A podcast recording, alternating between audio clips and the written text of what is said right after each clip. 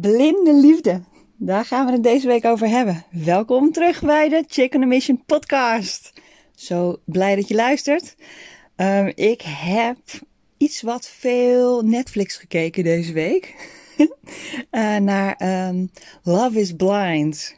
Ja, ik weet het. Heel erg soapy en uh, fout natuurlijk. Maar oh zo heerlijk en oh zo interessant.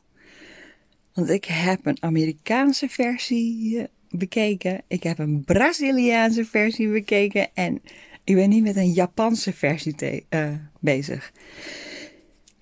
Is liefde blind of blinde liefde? Nou, het is echt helemaal geweldig. Alleen al van een uh, cultureel perspectief om daarna te kijken.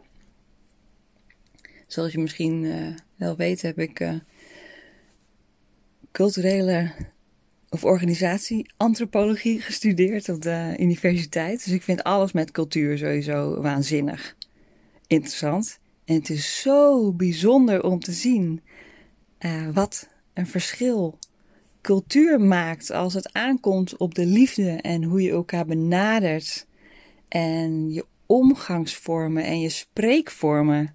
Werkelijk fantastisch om naar te kijken echt Japanse uh, mensen zo bedeesd en ingetogen en hun gevoelens en emoties inhouden. En ik versta er natuurlijk helemaal niks van, maar hun tone of voice is constant uh, op, één, op één toonhoogte. Zelfs als ze excited zijn. Uh, en er worden. Ik had verwacht dat ze echt hun emoties helemaal binnen zouden houden, maar er, er vloeien flink veel tranen, ook van de mannen. Maar ze zijn zo composed. Het is echt ongelooflijk om te zien.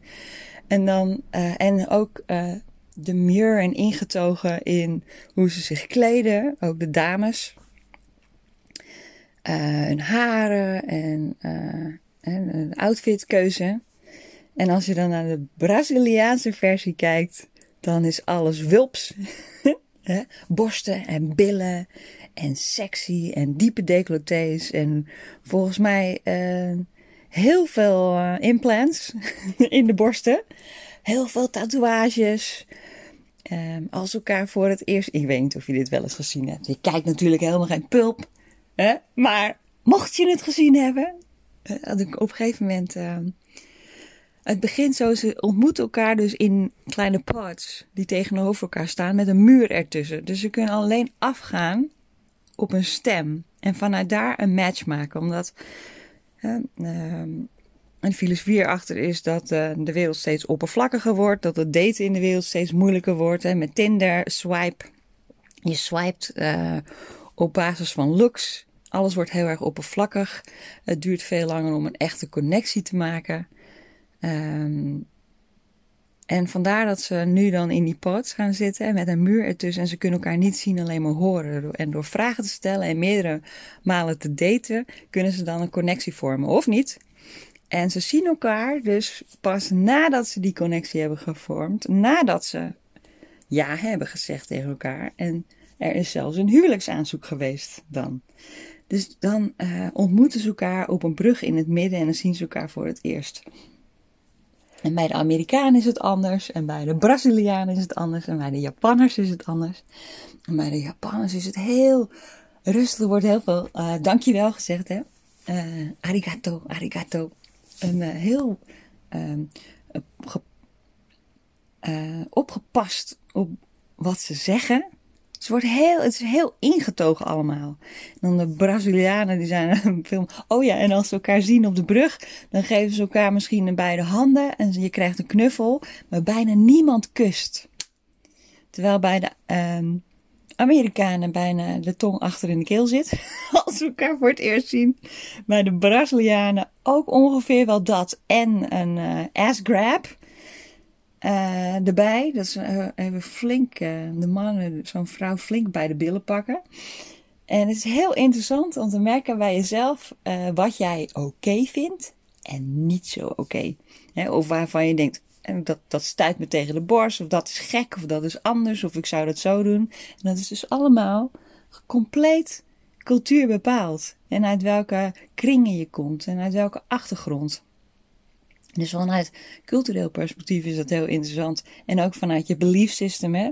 Wat ben je aangeleerd wat netjes is of hoort? Het is heel interessant om daar eens over na te denken. Ook voor de dingen die jou tegenhouden om nu te doen. Is het waarheid of zou ik het in een ander land gewoon vrijelijk kunnen doen? Is dit waarheid of uh, is het zo omdat ik nu eenmaal in dit hokje, of hoe we het allemaal doen, ben opgegroeid? En hoe kun je daar wellicht, als je wilt, meer van vrijbreken? Dat, zou, uh, dat is de eerste les die ik dan daaruit leer. En de volgende is van blinde liefde. Als je um, nou eens bijna in je eigen poort zou zitten en het helemaal stil laat worden. En alleen naar misschien wel de stem in jezelf zou kunnen luisteren. Wat zou die dan zeggen?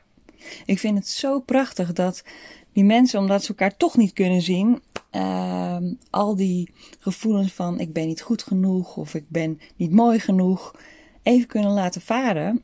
Want iedereen zit in hetzelfde schuitje en je komt heel snel tot de kern. En het enige wat je kunt doen in zo'n pot is, uh, pod, is je hart laten spreken. Gewoon bloedje eerlijk zijn over wie je bent en wat je wilt. En dan nog zijn er weer die uh, culturele taboes. Van, in, uh, in de Japanse versie was er heel veel schaamte rond bijvoorbeeld uh, scheiden. Dus sommigen hadden al een huwelijk erop zitten bijvoorbeeld. Of ehm, een dame had haar vader in de gevangenis. En dat is heel bepalend in hoe ze zich opstellen. En natuurlijk zou dat misschien in Nederland net zo zijn. Maar ik denk dat uh, uh, gescheiden zijn iets minder groot taboe is. Het is heel interessant wat er soms uh, van schaamte op je kan drukken. Waardoor je jezelf heel erg inhoudt. en bijvoorbeeld dus de liefde niet hebt gevonden omdat schaamte je tegenhoudt. En de bevrijding die volgt als je eerlijk bent. En bij de juiste persoon zal dat alleen maar tot meer verbinding leiden. En niet uh, hè, dat je je inderdaad moet schamen en dat de ander je nooit meer wil zien. De juiste persoon zal meer connectie voelen.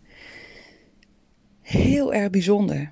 Dus wat als jij misschien zelf, dat zou mijn, uh, nou ja, wat ik je wil meegeven misschien vandaag. Wat als je meer die stil, stilte zou zoeken en je hart zou openzetten naar wat je werkelijk wilt. Dat zou delen met jezelf in eerste instantie al, maar ook met, dan met een ander die je vertrouwt.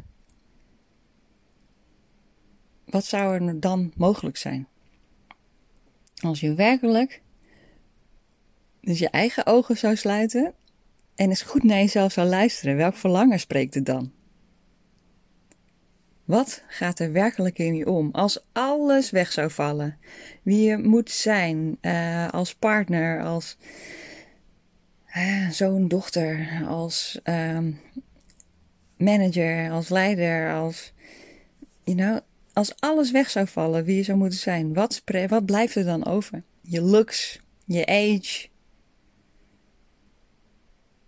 wat hoor je dan in jezelf? Wat zou je dan het liefst hardop willen uitspreken? Wat is er dan echt belangrijk voor jou? Wat spreekt er dan vanuit je hart? Ik vind het een hele mooie gedachte. Ik weet wel dat ik, toen ik uit uh, corporate ontsnapte, echt het allerbelangrijkste voor mij was om meer te luisteren naar mezelf en wat er leefde in mezelf. In plaats van constant maar um, de corporate rules te volgen of constant maar hè, uh, dat uh, zoeken naar dat uh, ben ik dan nu goed genoeg voor mijn ouders al bijvoorbeeld.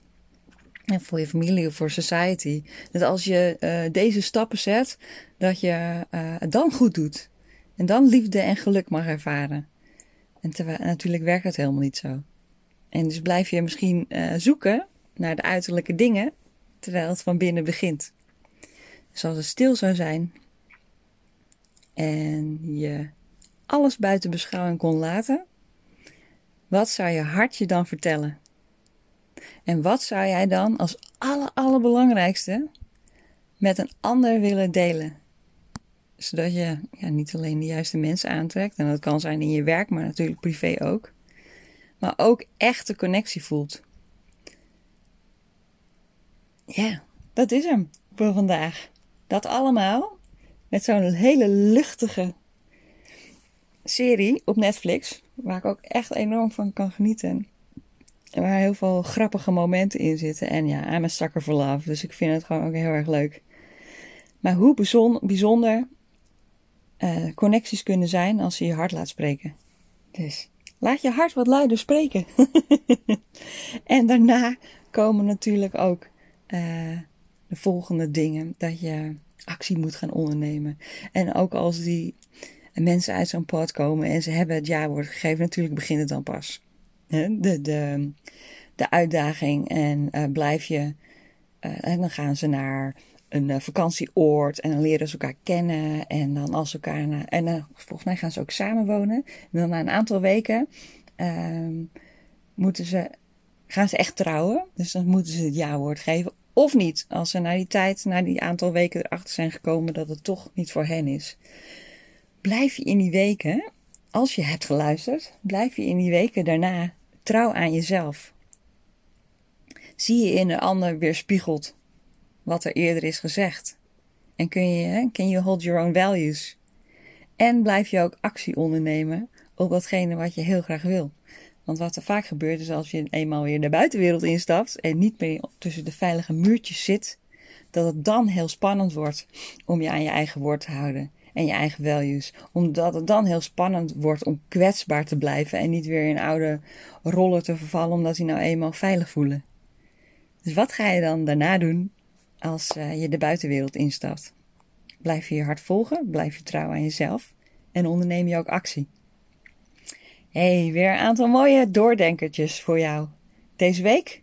Ik hoop dat je een fantastisch weekend hebt. En natuurlijk, zoals altijd, mocht je AH's hebben of een mooi verhaal of je wil iets anders met me delen, you can find me on Instagram. Dat is denk ik de makkelijkste plek voor uh, een persoonlijk berichtje. En je kunt me natuurlijk ook altijd een, een e-mailtje sturen. Ik hoor heel graag van jou. Dankjewel voor het luisteren en tot de volgende keer.